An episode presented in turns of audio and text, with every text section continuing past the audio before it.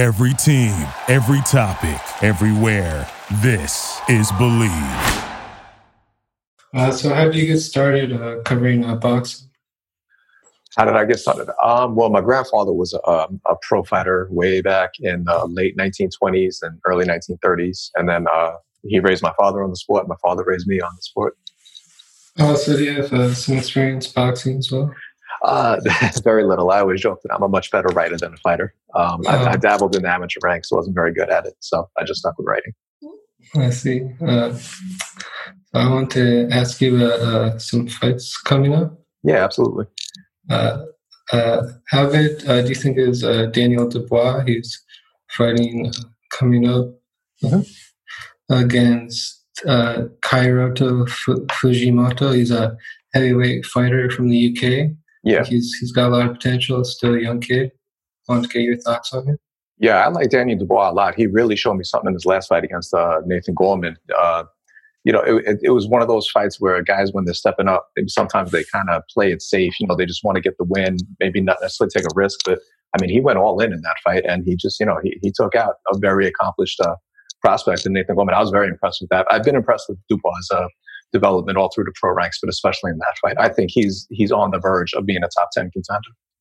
Definitely in the heavyweight division, there's some movement going on, especially. Uh, what did uh, moving on? Uh, what do you think of Anthony Joshua's performance against Anthony uh, Andy Ruiz Jr. in the rematch? Um, I was as impressed with the adjustments that An- Anthony Joshua made as I was disappointed with the version of Andy Ruiz who showed up. Um, but you got to give credit to AJ. He he made all the necessary changes he needed to in order to get his titles back. He showed up in phenomenal sp- uh, shape.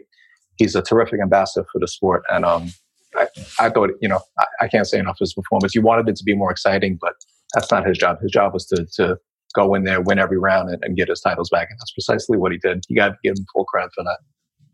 Yeah, it was interesting in the post fight interview. Andy Ruiz Jr. was saying he wasn't in the best shape and uh, perhaps making some excuses. Right. But uh, e- even during their fight, despite that, uh, whenever Andy Ruiz Jr. got inside of uh, Anthony Joshua, it seemed his face lit up and he had a little flashback to their first fight. Yes. So he's still uh, definitely more wary of the power of Ruiz Jr. And uh, I just didn't think Ruiz Jr. carried the same speed that he did in their first fight, the same hand speed or the same uh, movement with his feet to get in and out of uh, range of Anthony Joshua. And he, he just didn't have that same uh, dynamic movement in their second fight. Yeah, no, I, I agree completely. You know, uh, it was funny. Uh, I've said this on other shows as well. Is like we were so scared to say that you know what we were seeing before the fight was actually the case, but like we didn't know if it was mind games, if he was really training, and he was just putting out fake videos. Even when he showed up at the weigh-in, he showed up fully dressed. It's like, all right, well, is he really that heavy? And then you know when the dude got in the ring, he was just he, he looked as bad as all all the buildup uh, appeared to be. So it's just shame he just didn't give himself the very best chance to win. Right. So, uh, you know, you can't take that away from Anthony Joshua. You know, J- Josh, like I said, Joshua did his job. Andy Ruiz didn't. Um, th- that is the one takeaway, though, from Joshua's performance. People still feel like, you know, his chin can be tested. And um, it, I think it was kind of be to be expected of Joshua in his first fight back. You know, he's not going to go out there, stick his chin in the air and say, okay, oh, I, I could take your best punch this, you know, this time around. That That's not his job. So um, it didn't give anyone the belief that he's going to beat a Deontay Wilder or a, or a Tyson Fury, but you know maybe that's what Joshua needs in order to to finally get those fights.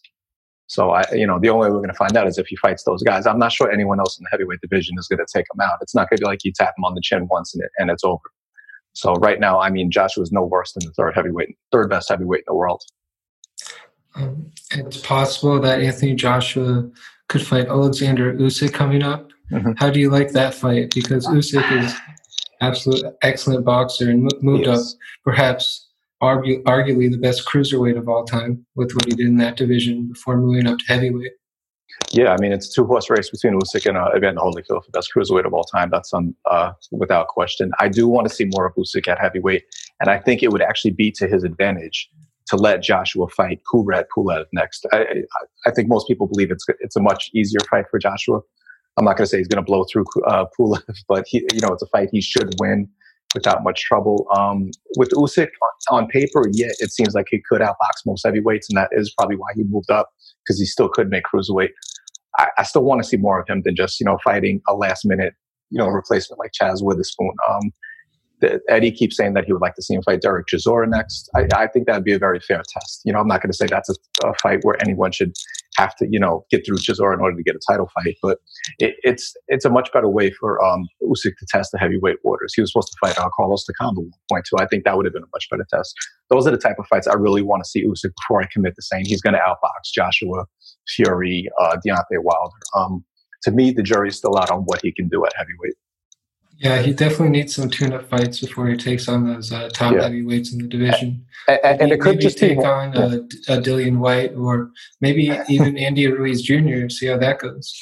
That's, I mean, that, that's a massive risk, and you, would have to give Usyk all the credit in the world if he took a fight like that. Like I said, I, am willing to settle for a mid-level contender like a Chisora mm-hmm. or um, or or a Takam. If he were to fight Dillian Whyte, I mean, that's that that, that that's balls to steal right there. Which Usyk does have, though. I mean, him, he probably would want that fight, but um, Right. Like I said, I, I, think I don't see the need for him to rush to a title. It's like let him fight. Um, let Joshua fight Pulev.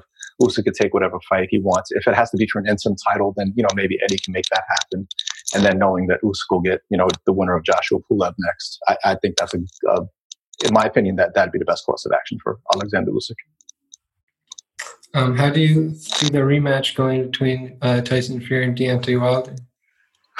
Uh, it, I'm a little surprised by the split between Fury and Ben Davison. Um, I felt a little better about Fury's ch- chances than I did um, up until you know he made that announcement that those two parted ways. Um, I, I, felt bad because I thought Ben Davison was a fantastic fit, not just for his career but for his life. He was that calming presence that that Tyson. You know, Tyson is just always so you know he's just combustible energy, and you know. Well, didn't didn't Davison really help bring him back after yeah. you know he got obese and absolutely. Was, yeah, that's what Yeah, it wasn't just you know what he did in the ring, right? Back to you know this point. So yeah, he brought it back to life. Yeah, exactly. So I mean, but you know, we don't know what happened behind closed doors. You don't know if Ben just got uh, tired of, of whatever Fury was doing, you know, outside the ring, or if you know Fury just felt like he needed to change his career. So. You know, just, I, I, guess we got to respect it, but it, it's it's an interesting move. I think Javan, you know, Sugar Hill Steward maybe brings that same level of calmness that Tyson could feel uh, comfortable with. He's also going to have Andy Lee, you know, uh, cousin his, the, the great former middleweight champion. So uh, it's, it's, I, I, think it's still a 50 50 fight. I'm trying not to read too much into it. I, I, think it's still thing in play. The same things are still in play that was the case in the first fight. You know, Fury could outbox Fury, uh, Wilder for 12 rounds, or Wilder could just land that one right hand and end it. All right.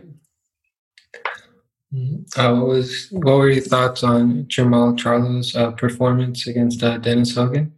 Um, it was the type of explosive performance he needed. We knew he was going to win. We did not want to see a repeat of what he did with Brian, uh, Brandon Adams, and he, he, delivered that. He had a guy that was willing to fight, and, and he took full advantage of it. Um, I, am not going to say it makes him, you know, one of the top middleweights in the world because, like I said, he was a runaway favorite to win the fight. But it was an entertaining performance and the type of performance he needed to, you know, tell the other middleweights, okay, you need to come check me out. How do you see his brother doing in the rematch against Tony Harrison? Um, not quite the same scenario as um, as Wilder Fury, but kind of the same logic. Where if it goes 12, you know, Jarrett Hurd brought up a very good quote I thought yesterday. He said that if it goes 12 rounds, Tony Harrison's absolutely going to win a decision again. Wow. Um, Jermell Charlo needs to knock him out, and Jermell Charlo has that chip on his shoulder. I think he, he doesn't want to leave it in the hands of the judges. I don't see why he would want to trust the judges again, especially you know he's convinced that he won that first fight. A lot of people thought he won the first fight. I, I thought the decision was fair. It was the type of fight where I expected a 115, 113 decision either way. Um, yeah, I, I, think Tony's going to come more confident this time though too, because I think the first fight Tony made a deliberate effort to box more because Tony was always an explosive puncher. You know, his two losses just because he got tired and he got caught. So this time around, I think he's going to come in with a lot more confidence. He's going to hit Jermell a lot harder. I, I, I like Tony to repeat.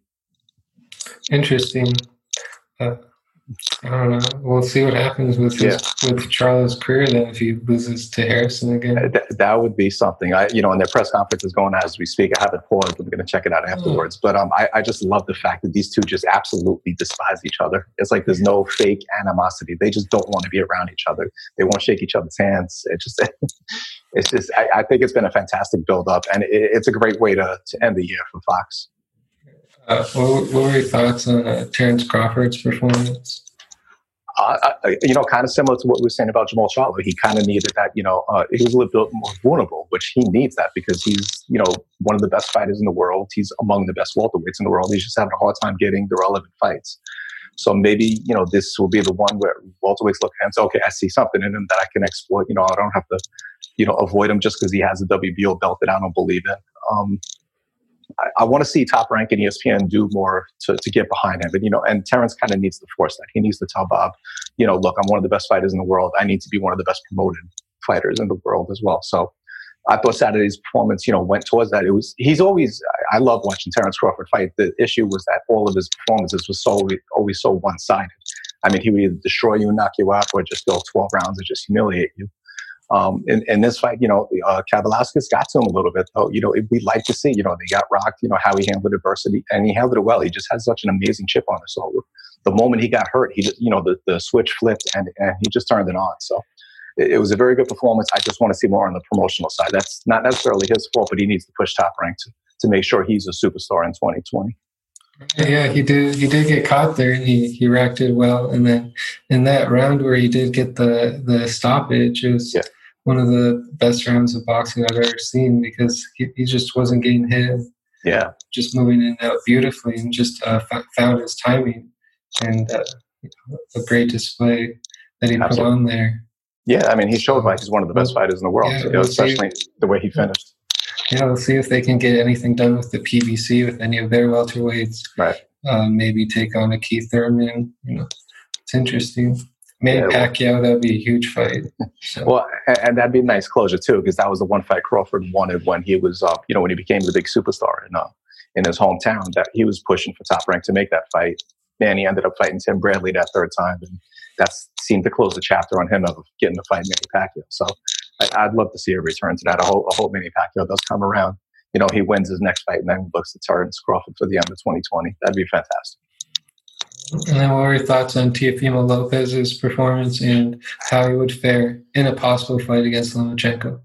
I, I, you know, I was in the camp where I thought maybe he was biting off a little too much, you know, a little more than he could chew this early in his career, and you know, he, he just he, he served me humble pie in a big way.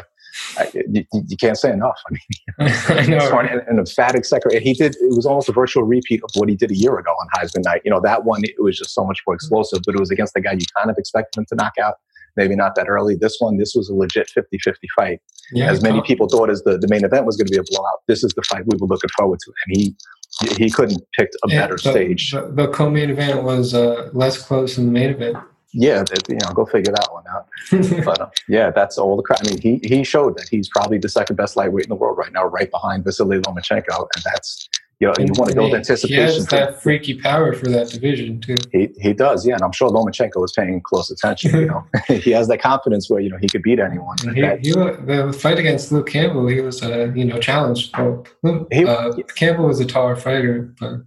Yeah, he was. I, I, and I think too that you know Lomachenko, he, he's like Terence Crawford, he's among the best in the world, but he's also in a division where he's kind of maxed out as far as like I don't see him going up to 140. And now he's going to be facing a natural lightweight, Teofimo Lopez. Lopez probably won't even be at 135 for more than a year. So it's, you know, there's some disadvantages Lomachenko is going to have going into that fight in April. That's you can't ask for a better matchup for an undisputed lightweight championship and a better performance from Teofimo Lopez to build anticipation for it. Right. Um, well, uh, what do you think about the matchup between uh, Daniel Jacobs and Julio Chavez Jr.? Oh my goodness, I don't know how much of the drama you've been following, but um, you know, just right up to today, when you know we found out Chavez couldn't make weight, so they had to renegotiate oh. for a uh, 173 pound catch weight. Um, it's yeah, it's just always something with Chavez, and, and, I've always liked him too. It's I feel like I'm the last you know surviving member of that bandwagon, but at some point you just got to give up. Um, Daniel Jacobs though, he he looked phenomenal at least at the weigh-in. He's saying all the right things. He he said this can't, you know, those eight extra pounds are really, you know, serving him well. He's not having to kill himself to to make 160. Um, so, you know, it's interesting to see, you know, everything he was able to do at middleweight, how he's able to bring that up one full division. Um, he's facing a much bigger Chavez. Chavez was, I think, almost five pounds heavier at the weigh-in today. He's probably going to be about 190, 195 tomorrow night. So J- Jacobs is going to have, you know, at middleweight, Jacobs was kind of used. He was the one that always replenished heavy. Mm-hmm. So he was a little bit of the bully, you know, against most of the guys he was able to face. So that, that's not going to be the case tomorrow. But I, I think he's too skilled for, for Julio Cesar Chavez. So it, he has the right opponent where I think he will he will shine tomorrow night. And, and, Jacobs is another guy too. For whatever reason, he hasn't translated into the type of star. You know, he hasn't resonated with boxing fans for whatever reason. He has great stories, such a nice guy, very down to earth, and he's always fun to watch. I, I don't get why he's not a bigger star than he is, but you know, for that reason, I'm glad he's getting a you know, in a name like Julio Cesar Chavez Jr. So hopefully this will be a, a, a nice breakout performance for him. Well, uh, for Jacobs, I think he's done all he could in his career. He fought the top guys in this division, yeah. lost uh, some close decisions, showed showed himself well, and you know he's moving up, take on a, a big name kind of towards the end of his career, and maybe retire Chavez Jr. if he can get an uh, explosive knockout. Yeah, I, I, I expect that to be the case. I don't know if it's going to retire Chavez, but you, would like to think this is the last time we're going to see him in a in a big you know, I don't want to say super fight, but you know, a, a fight of this magnitude. Right. who, who, do you want to see a Canelo fight next? Um, there's a lot of rumors that it's going to be Billy Joe Saunders, and it's not the sexiest matchup, but I love. I, it, to me, it kind of reminds me of when Canelo went out there and fought Erislandy Lara. You know, Lara was that one junior middleweight that nobody wanted to face, and, and Canelo, a very young Canelo, who was only two fights removed from the loss to Floyd Mayweather, went out and took on that style and, and defeated him. So for that reason, I, am very interested to see uh, what he could do against Billy Joe Saunders. Because um, the other option would be Demetrius Andrade. So at some point, he's going to have to find, you know, a face that's like style that's you know maybe not going to be complementary to, you know, to, to uh, you know crowd pleasing action. So um, I, I, like it. You know, plus it's a challenge for Canelo to fight at 168. We didn't see it against Rocky Fielding. He knew he was picking up a cheap belt in that fight um, this is going to be a real challenge if he fights someone like Billy Joe Saunders. I don't. Um, I, am one of the few. I don't care if he fights Gennady Golovkin ever again. If they fight a third time, I'm going to watch it. You know, it'll be a great fight. But you know, I, I think my life will get along just fine if they don't ever fight again. Mm. Yeah, um, in Billy Joe Saunders' last fight, he he was kind of struggling, and then just uh, unexpectedly, because he's not really a, known as a knockout puncher, got the got the finish there, and yeah. and you know maybe put it put his name back into that uh, Canelo, you know, possible opponent. Yeah, that was um, it, it, was so weird. That fight was just like the opposite of like what we've always expected of Billy Joe. Usually, he's able to outbox his guys. He gets you know lethargic at times. He gets a little bored with his opposition. Um, you're not used to seeing him get outfought in, in, a fight. You know that one he did, and like I said, he had a rally from behind in order to score. You know the, the, that knockout that nobody expected um, you know, by his own admission, he, he thought it was one of his worst performances. Um, I, I, do appreciate that he is.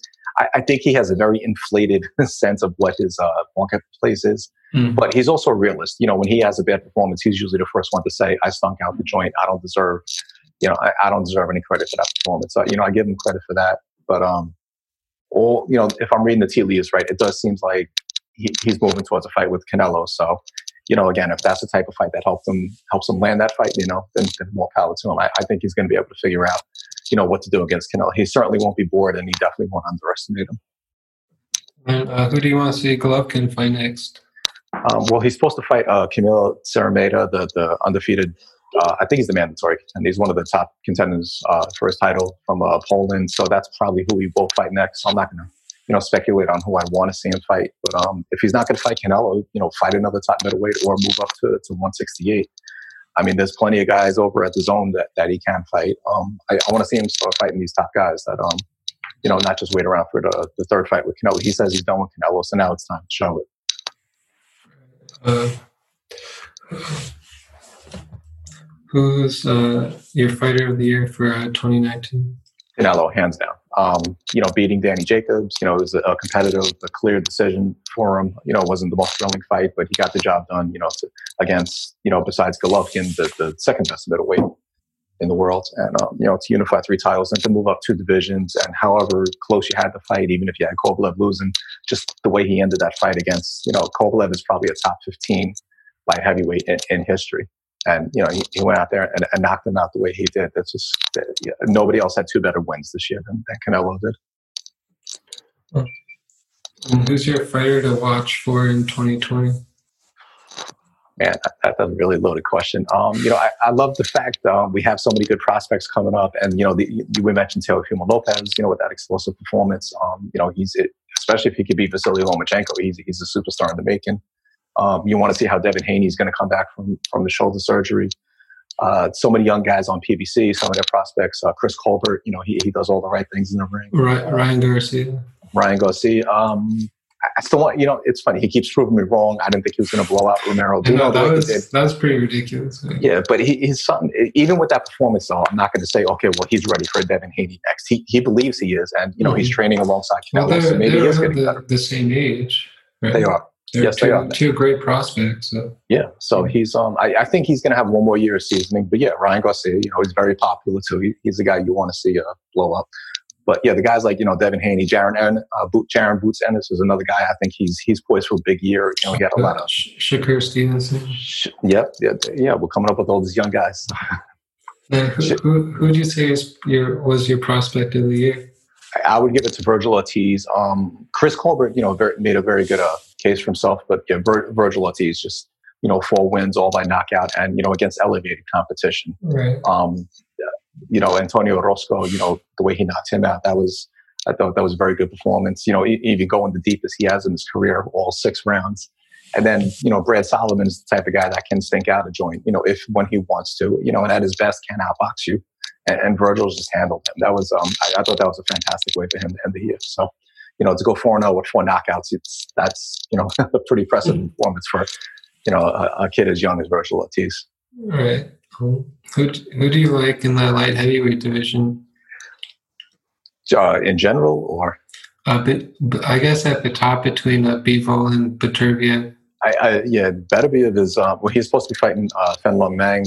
Fanlong Meng, excuse me. Um, that's going to be his first fight in 2020. But you know the way he he finished off uh, that you know, I, I, think he emphatically showed that he is the best light heavyweight in the world. He's light heavyweight to beat right now. Um, right. Bivol yeah, he hasn't had the same emphatic performances recently. Well, not only that, it just he seems to you know keep teasing that he's going to go down to 168. I don't know if he says it just that he can make 168 because he wants to fight Canelo. It's like he doesn't seem to know what he wants, you know, moving forward. He just wants a big fight.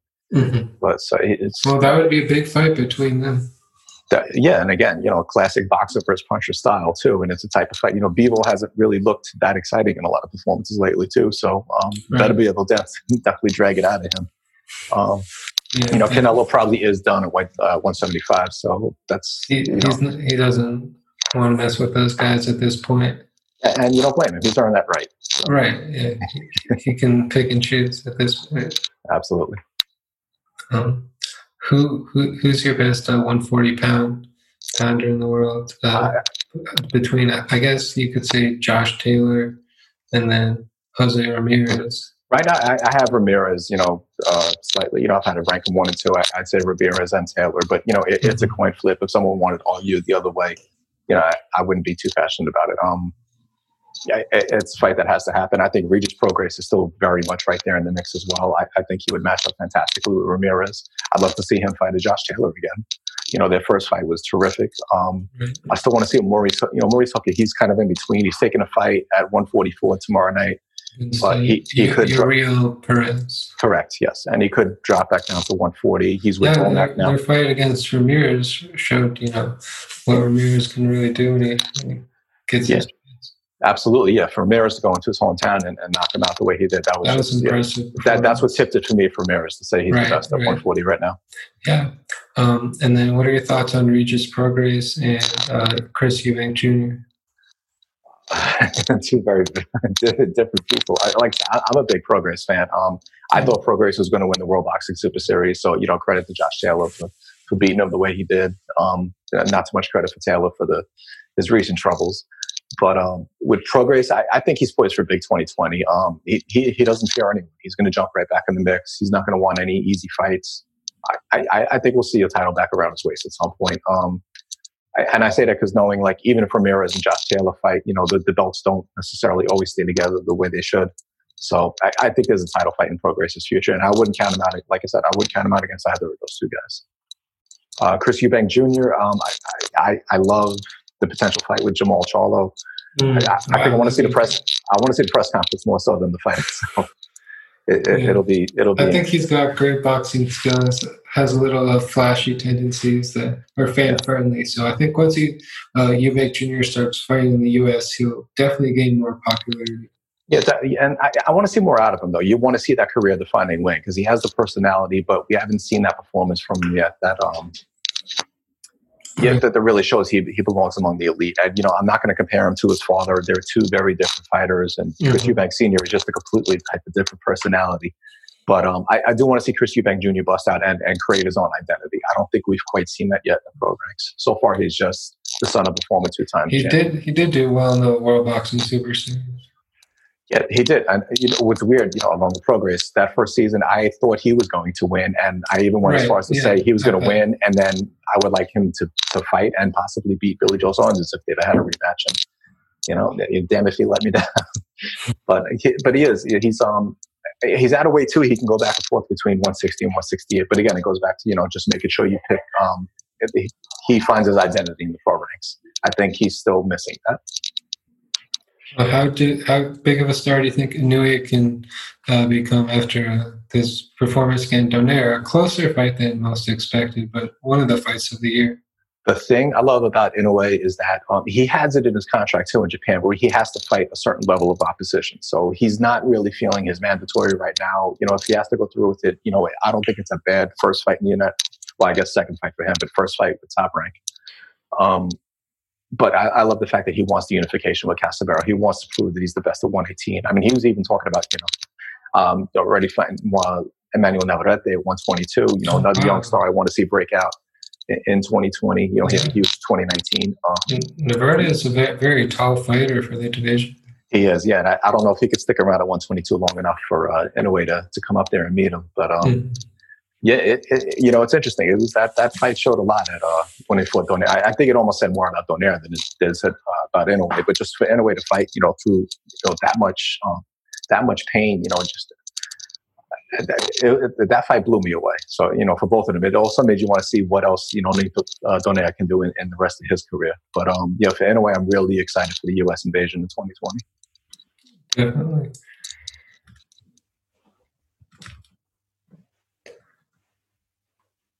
Um, and then moving on uh, yep. to the fight uh, between Gervonta Davis and uh, Gamboa. Mm-hmm. Uh, what do you think Davis needs to do to uh, get the big fights he's looking for? Or the same, just keep knocking people out. Um, you know, the Mayweather Promotions, that's the big tagline is that he's, you know, the 21st century version of Mike Tyson. So you want to see him do it against better opposition. But what I love the fact he they, they they're turning him into a star. I think a lot of people underestimate his appeal. You know, when he fought in California earlier this year, the, there was a, a huge demand, especially among you know star, you know uh, legit you know stars that wanted to see the fight. And you know, in the house for a late uh, late replacement opponent, and then you know to bring Baltimore, you know, championship boxing back to Baltimore for the first time, and I think it's the first Baltimore fighter to defend the title in, in more than 80 years, and they really turned out for that event you know, it was a, a, blowout and it was expected to be a blowout and he still drew 16,000 people into that arena. And now, you know, in his second home in Atlanta, you know, this, I think they're expecting more than 12,000 people for him to fight Gamboa. And a lot of people expect him to blow out Gamboa, but there's just a genuine interest in, in seeing what he can do next. So, um, I, like I said, just, just keep staying the course and, you know, it's going to be up to Mayweather, you know, kind of, if they're not going to send Davis over to the zone or ESPN, it's going to be up to them to, you know, up the ante and, you know, I guess, overpay or pay beyond fair market value to bring like a Tevin Farmer or, um, you know, even a Devin Haney over to, what to their side of the street. Uh, Gary Russell Jr.? Uh, I, am glad he's fighting soon. Um, I really like the fight with um, with with uh, King Tug in February. Uh, very tough assignment for him. So, um, uh, you know, the obvious with him, you want to see him fight more than once a year. He hasn't done it since he won the title. Um, he wanted that fight with, with Tank. I don't know why it didn't happen. That's a discussion for him in PBC, but he has a very tough fight, and he's arguably the best featherweight in the world right now. So, um, it, very tough test though. I, I, I like the fact that he's that's the way he's starting out is his 2020, and he's starting earlier than usual, and he's you know at least leaving the potential for you know more than one fight. Yeah, I definitely want to see him more active. He's yeah. one of the most unique fighters there is. Yeah. The only question I have with him though is like after um, he fights Tugstad is you know who can he fight next at, at 126 because mm. like Josh Warrington he's poised to fight a Shakur Stevenson, Carl Frampton you know he, he's moved up to 130 and he's probably going to fight Jamel Herring. So even if Gary Russell moves up, there's not really that option for him of, of who he could fight left just because PBC doesn't have a lot on that side of the street. So it, it's going to get to the point if they can't get Leo Santa Cruz to Gervonta Davis, and right now they're a weight division apart I really want to see Gary Ross and Leo Santa Cruz.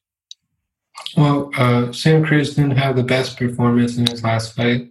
No. He said that post fight, maybe uh, he said he was dealing with some kind of uh, sickness, but yeah, yeah that, that'd be a great fight. too. The fastest hands in all bat, uh, boxing, definitely. Yeah, against one of the you know the highest volume punchers in the sport. Right, you can't go I, wrong there. Yeah, yeah, and I think Leo Santa Cruz can probably still make 126. I think 130 was wasn't necessarily it wasn't out of necessity. It was kind of a test run to see what it could do with the weight. I'd like to see him drop back down um, because I don't know what else he's going to have at 130. Because I, you know, I don't know how long he can wait on Gervonta Davis to drop back down and weight. And most of his best competition is on ESPN and DAZN, So you know, why not drop down to 126 and make that super fight with, with Gary Russell?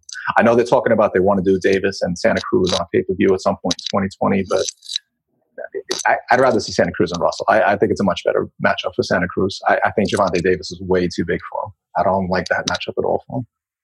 Um, do you think Gamboa has maybe the size advantage against Davis? He does. It's just a matter of how much he has left. I mean, you know, he's only mm-hmm. lost twice. Um, it, I don't know if he's alive, live dog. That's the problem. Um, I, I, think this fight would have been so much better, you know, two, three years ago. I, guess realistically, two years ago when Gervonta Davis, you know, first won a title.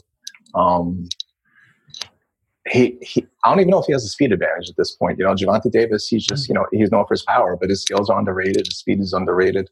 Right. Um, I, it, it's going to be interesting to see what Gamboa can bring bring to the table to make this a competitive fight.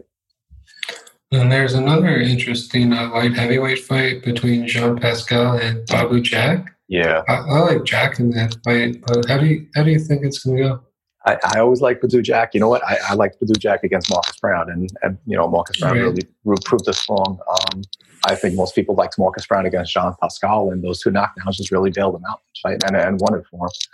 So, it, but even if the fight didn't end when it did, you kind of got the sense that Pascal was going to take over. Um, it, it, it's weird. Like a year ago, I'd be like, oh, but dude, Jack Wiley, you know, what, what is he going to do with the Jean Pascal? That does nothing for his career. But right now, it, it's probably a 50 50 fight. And it's it's a shame. This card, there's so much going on in that Atlanta card. There's a really great prospect fight between uh, Malik Hawkins and Darwin Price. I, mm-hmm. I, I told Mayweather Promotions, I think that fight and Jack Pascal, those are like the real attractions. I know the stars are going to come out to see Gervonta Davis, but those are two, the two fights that are going to make people want to get there early and really tune in. Um, I, I want to see, you know, it, it's very interesting to see how Badou Jack comes, you know, comes back from that loss to, to Marcus Browne. You know, it's, you know, the hellacious cut that he suffered. He, he insists that it wasn't big, that it looked a lot worse than it felt, but it's just a lot to come back from. So um, I guess uh, against a uh, rejuvenated Jean Pascal, it's, you know, it's, it's a an interesting fight. fight. It's a very interesting fight, yeah. Um, so can I just get your picks really quick? On that fight? Um, uh, I'm just going to run through them. Yeah, go ahead. Yeah, whatever you want to do. Uh, so first, uh, Jacobs first, Chavez uh, Jr. I'm going to go with Jacobs by a, not necessarily a knockout, but like a late frustration type stoppage. I think Chavez is just going to get fed up, similar to what happened against um, Andre Andre Fonfara, uh, Andrew Fonfara, excuse me. And then, um, yeah, I, I think the fight's going to end around nine to ten rounds. And um, how do you see the fight, uh, Maurice Hooker versus Uriel Perez go? Um, I don't know enough about Perez, but I just mm-hmm. yeah, I, I, like the effect that has that Bomac has on you know uh, like especially what he's doing in Fridge Mel Herring. I think we're going to see a more aggressive version of uh, Maurice Hooker, even than you know when he fought like uh, Mikkel LesPierre earlier this year. So I, am gonna I, I, like Hooker to go in there and go for that knockout, especially with those four extra pounds on him. I think there's going to be a, a, little bit more uh, pop in his punches. And he needs to make a statement after his uh, last fight. Yeah, he knows it too, and I, I, I think we'll see that. And then, uh, how do you see uh, Daniel Dubois uh, f- uh, performing against uh, Kyotaro Fujimoto? I, I, think his fight with Nathan Gorman was, you know, the one fight was like, okay, let's see what he can do. This is a perfect showcase performance for Daniel mm-hmm. Dubois. I fully expect him to just run, run through his fight. early knockout. Uh, I, even if it's not early, it's going to be one sided for however long it lasts. But uh, yeah, early to mid mid round knockout would be fair. And then uh, Tony Harrison versus Jermell Charlo. Before I make that pick, one fight I do find interesting on the Dubois card though is Liam yeah, Williams yeah, yeah. and Alantez Fox. Uh, oh. Is that an undercard fight? It's a middleweight fight. Yeah, the winner is going to be poised to fight for a middleweight title in uh, 2020. Liam Williams is on a nice little streak. Alantez right. Fox is a six-fight middleweight who just, know, stylistically is a nightmare for anyone. So I just wanted to throw that prediction in there. Um, I, am going to roll with my boy Fox. I think he's going to pull off an upset decision. Tony Harrison. I, am going to go with Tony Harrison by, uh, decision. By a split decision. I, I, mean, I don't like predicting split. I'm only one person, so I'm, right. you know, on my scorecard, I think you know I'm expecting to have Tony Harrison win by the end of the night. Um, how, um, and then separate from this, I guess, how, how good do you think uh, Callum Smith is? He's he's arguably the best super middleweight in the world, but it's it, it's a toss up right now. I don't think he has any more of an argument to that claim than does David Benavidez, than does Caleb Plant. Um, or Billy Joe Saunders. Uh, I, it's I, I want to see him in a big fight. If, if Billy Joe Saunders lands the Canelo Alvarez fight, you know, Caleb's gonna have to pressure Eddie. You know, maybe you know, how do you convince Gennady Golovkin to move up in weight? Um, can you attract a Caleb Plant to come over, or are you willing to go over to the PBC side and fight a Caleb Plant? or David Benavidez? Um, right. He, he needs a big fight. I mean, you know, he had he did fantastic in the World Boxing Super Series. You know, the way he knocked out George Groves, he's just mm-hmm. had no momentum since then. No, and a lot of people thought he lost to John Ryder. Right. I don't understand. I don't understand why they're not rematching again. I mean, I know Joe Gallagher. I don't think Smith would want that rematch. I don't think Joe Gallagher wants it very much either. But it, it to me, that's the right thing to do. I want to see. Yeah, Ryder deserves it. Yeah, even if he doesn't get him, I want to see Ryder, you know, in the mix. If if he doesn't get that rematch, he should get a title shot in 2020. So, um, yeah, Callum Smith has a little bit to prove in 2020. Definitely. Um, and then how do you see you see you like Davis against Gamboa, right? I, I like him big time. I think he's going to stop him probably around six rounds. I, I don't think it'd be. I, would be very impressed if he blows through him in two or three rounds. And then uh, about Jean Pascal versus Badou Jack man.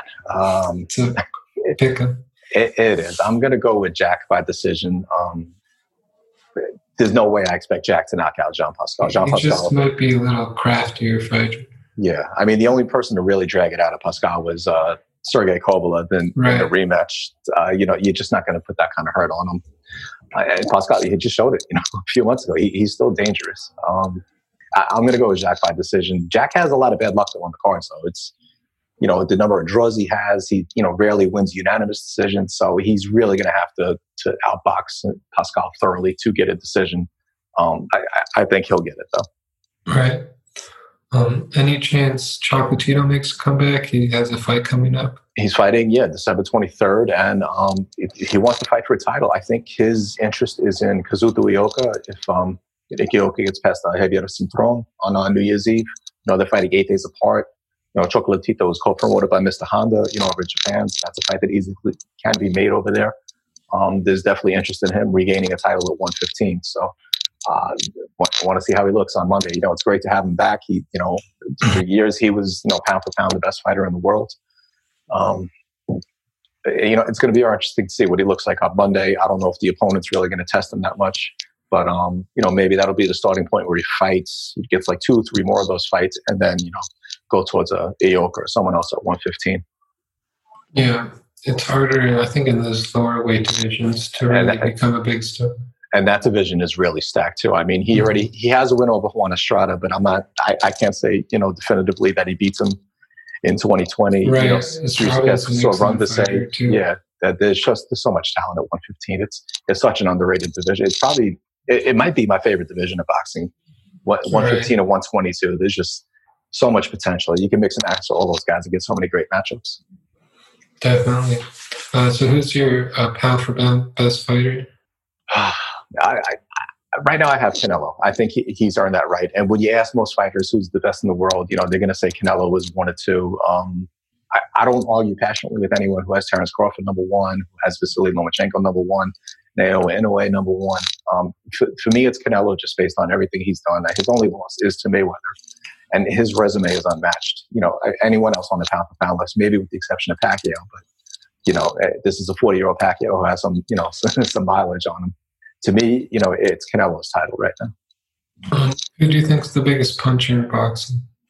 Biggest puncher in boxing. Um, I, am sorry, I, I, don't even know why I'm thinking of it. I was going to, you know, try to come up with a case for Gervonta Davis, but it, you know, it, it's literally and physically Deontay Wilder. Yeah, his ability to end a end, a fight with with a single right hand is just it, it's unmatched, arguably in heavyweight history. I don't think there's ever been a heavyweight puncher quite like him. And then outside of Wilder, who would you say is the biggest punch? You know, then you go to uh, Gervonta Davis. He has that. Mm-hmm. Uh, he has that claim. Mm-hmm. Um, better, better be as he just he always you know he's not necessarily one punch knockout always. Right. He, he, just finds a way to ruin you.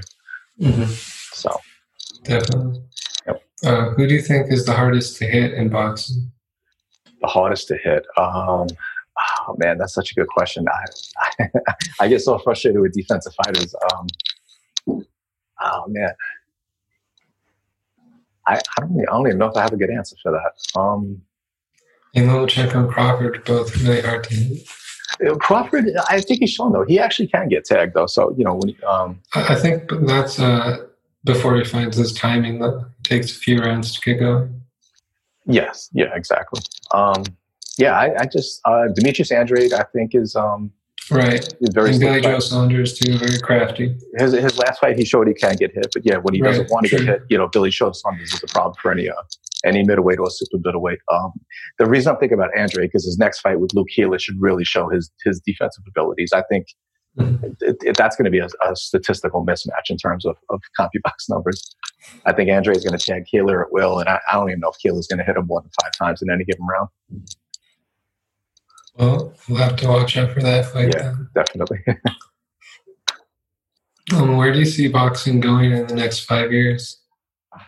Um, I, I, it's definitely richer than it's ever been. I'm not sure it's attracting more fans. Um, I, I want to see it get through 2020. I think the business model is a little bit broken. Um, you know, fans are treated to so many fights, but it's it's not quality fights every single week. We had a lot of great fights this year, but so many of them just got lost in shuffle because there's so much boxing. You know, some will even argue that there's been too much boxing. So we really need to find a way to um, really make an event feel special. I feel like that got away from us in 2019 that we had so many great fights that maybe we took a lot of them for granted. A lot of them weren't promoted properly. So we need to find a way to really get behind the big event. And I think that's going to help out guys like Terence Crawford, like Demetrius Andrade, you know, the guys that want the big fights, you know, they're, they're going to be able to come in more demand because we're going to, you know, return to that, you know, that big fight night feel. I think that's kind of been missing a little bit in 2019. Um, will there ever be a time where uh, we unify the titles, or do you think just the business of boxing will maybe stop some matchups from happening? Um, I, that, that's been, I mean, we've gotten some unification bouts in 2019. Uh, it, it, just has to be, well, you know, it has to be a case, you know, the promoters keep saying they work for the fighter. Well, you know, we need to prove that the fighters need to demand, you know, demand these fights. You know, if Errol Spence and Terence Crawford want to fight, they need to go tell their bosses, make this fight happen. It, it's, it's really that simple. So, and you know, the same thing, you know, at heavy, I think heavyweight will really set the trend. You know, if we can get the heavyweight, you know, division fully unified, unified one, yeah. one undisputed champion heavyweight, right. that's really going to pave the way for the rest of the sport because we're getting it in some of the lower weight classes. It's just not gaining enough traction. Because wasn't the last a unified champ uh, Usyk? Or uh, at cruiserweight, yeah. Was there uh, someone more recent? Uh, for all four belts. Well, on the female side, you have Claressa Shields, right? Shields, Katie yeah. Taylor, you know, Katie Taylor as well. So Katie Taylor actually uh, in her recent fight, uh, you know, Christina you know, lost that decision. Oh, you're talking about against Delphine Persoon? Yeah, I believe so. Um, it, it, was uh, some people thought she lost. I, I had her winning six four. Um, right, a lot of people thought it should have been draw. It, it, was a tough fight. fight. Yeah, um, I, am a little biased towards Katie Taylor. I think she's just yeah, I, I love I love what she well she's a great ambassador of the sport. So I really love what she mm-hmm. brings. You know, even her last fight with Lenarda too. It wasn't even the fights. You know, the people that came over from Ireland to be at the fights. There was a number of young girls that you know just look it up to her. You know, teenage girls that you know wanted to be at a fight just because Katie Taylor was in the main event. I mean, I think that's both about you know you talk about growing the sport. There's an untapped uh, fan base. Right. Yeah. Women's boxing can definitely become bigger in the years to come. Yeah. Absolutely. Yeah. Um, and then, um, how? What do you think I can learn from? Uh, I guess like the UFC and MMA, perhaps how to grow the sport. uh, you know that model has been there for so long. I don't know. If It's you know I, I don't know if boxing wants to. You know Dana White keeps teasing that he's going to come over to boxing and, and, show us how it's done. And you know he's been saying it for at least two years. It hasn't happened yet. Um, well, I think one of the frustrating parts of the sport of boxing, yeah. one is how it's scored. That you know obviously the scoring on the judges' scorecard is always going to be a, a, flawed system. And then beyond that, um, you know there, there's not one guy you can say is for sure the best in, in one weight class.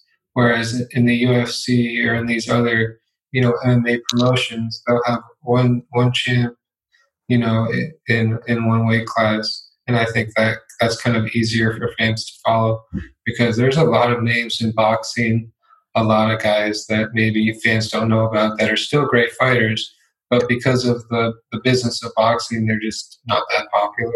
Yeah, exactly. And they always try to, you know, make that argument that, you know, if, you know, what if PBC ran the sport? What if Eddie Hearn ran the sport? If we had that one promoter like, you know, UFC has, like, you know, UFC has that control to, you know, they, they can mix and match all their guys because they have all the talent. So, um, the problem with boxing, right. it seems like every time someone has most of the power in boxing, they tend to abuse it. We don't mm-hmm. get the mm-hmm. matchups we want. And it just, it, it always goes back to the same. So it just, I'd rather see greater cooperation. I, I, think the promoters are starting to feel it because, like, you know, events in the United States just have not been selling well in 2019. You know, I think have, actually the UK boxing is bigger than the US. Yeah, it is. I mean, Bob Arum is already talking about bringing a lot of fights overseas in, right. in 2020. So, I. And then, what were your thoughts about having uh, the Joshua rematch in Saudi Arabia? That was Eddie Hearn's choice. I, I mean, I didn't love it. Um, it, the thing I said too is like, if the fight was in Cardiff, Wales, where I thought it, you know, it should have been, you know, it couldn't have been in London because of the cold weather that time of year. But I thought the fight was a perfect fit for Cardiff, and um, mm-hmm. I, I, mean, I would have been, you know, willing to travel to that. You know, just going to Saudi Arabia was just, it, I, I don't know. It just kind of took away from the, the big fight night feel. Watching it was a great spectacle on TV, but it didn't feel like a genuine heavyweight championship. And maybe that's just us being stubborn. Maybe we're just used to seeing those big events on pay per view, right. you know, or on linear TV. So maybe you know it's just a matter of you know the old guard getting used to the way things are gonna be. But um, you know, everyone made a, a, ton of money out of that. So, you know, Andy Ruiz was happy with the contract that he signed to, to get that fight. So, you, you know, yeah. you can't argue with that. You know, if those guys are going to make money, then, you know, that's, you know, they're, they're the ones fighting. Right. And then, what do you, one sec. Oh, um, sorry. How do you think uh, DAZN has kind of changed the business model, for boxing? It's changed a lot. I mean, it's it's changed in the sense of uh, Eddie Hearn just you know kind of going after people, even the guys he's not signing. You know, forget they're seeing what's on the table, and then they're going back to their bosses and you know saying, okay, well this month pile of money is over there. What are you going to do for me? We saw it with Deontay Wilder. You know, he he was made that ridiculous over at the zone. He didn't really you know like the um the feel of it. So he, he wanted to stay where he is, but you know, he, he just made more money this year than he ever would have if the, you know if that level of competition wasn't around. Right. So, um, I, but you wonder how long the money's going to be there. You know, DAZN's just not going to keep mm-hmm. hemorrhaging money and not getting enough back. You know, I, I don't. You know, I think Canelo still is the only one that's really you know outdrawing what he you know what he's paid. So, right, and because that, everyone else, yeah. these guys to huge contracts. Yeah, exactly. I mean, they didn't have to pay as much for the the you know you're talking about bringing the fight to Saudi Arabia. They didn't have to pay as much for Joshua Ruiz because it was over there, as opposed to doing the fight you know prime time in the United States. So you know whatever subscriptions they got from that, maybe they made some money, but they, they can't be making money overall. I mean, they probably spent more than $200 million already in, in the first, you know, was 16 months, 14 months they've been around.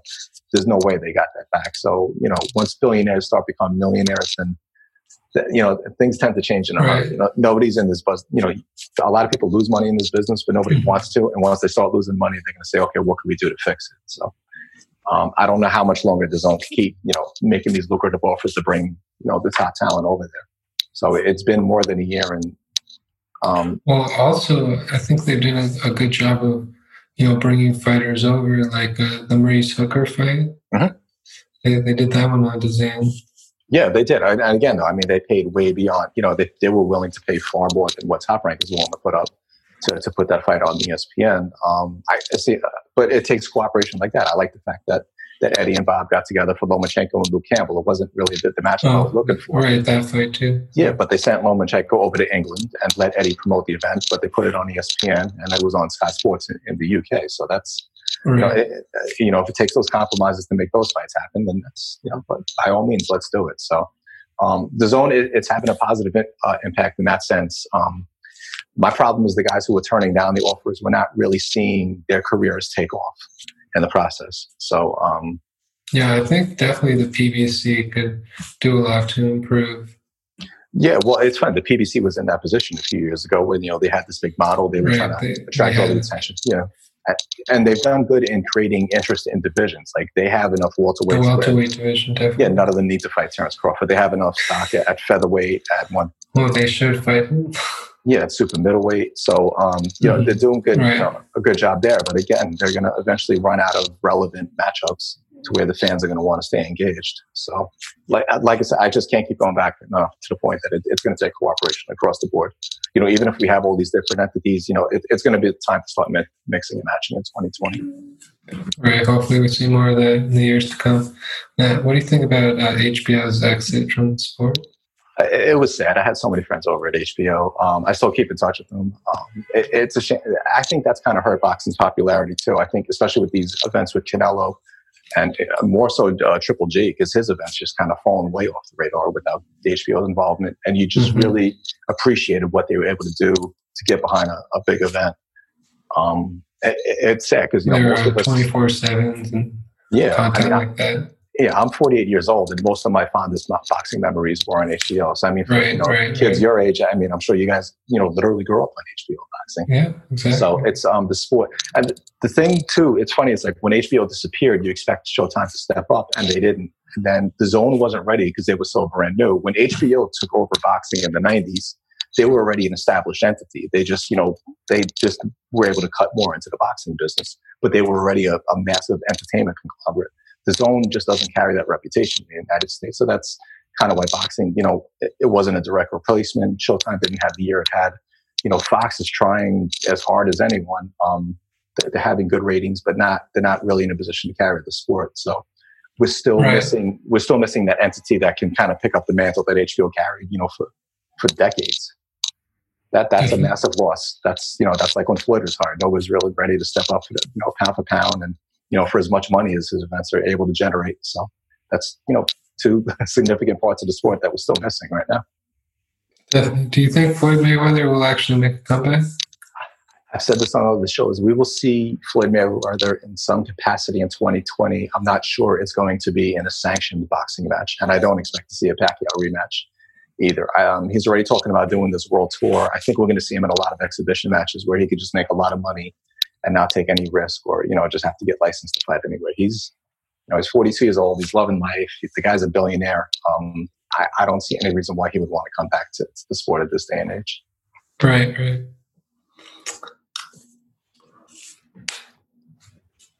Um.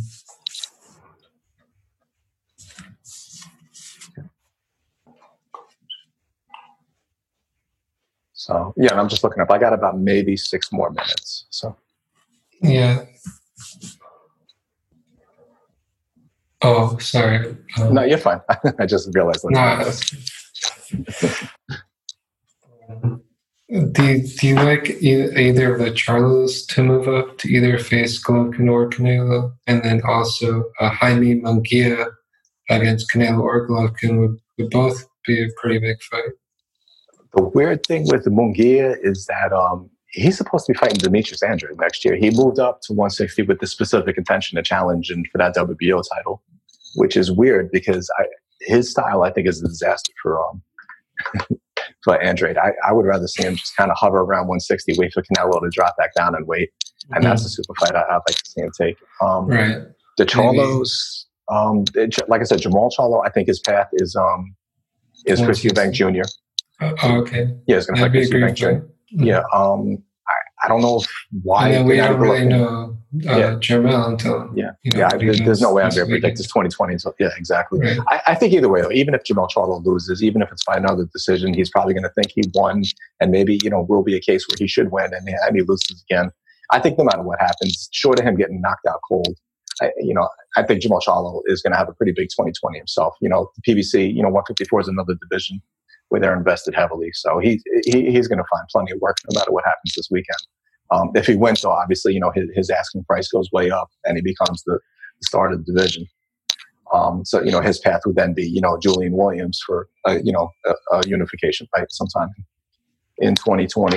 Um, I, I, think his work is going to stay at 154, and I think Jermall will stay at 160. Um, do you think we'll see Errol Spence Jr. against Terence Crawford?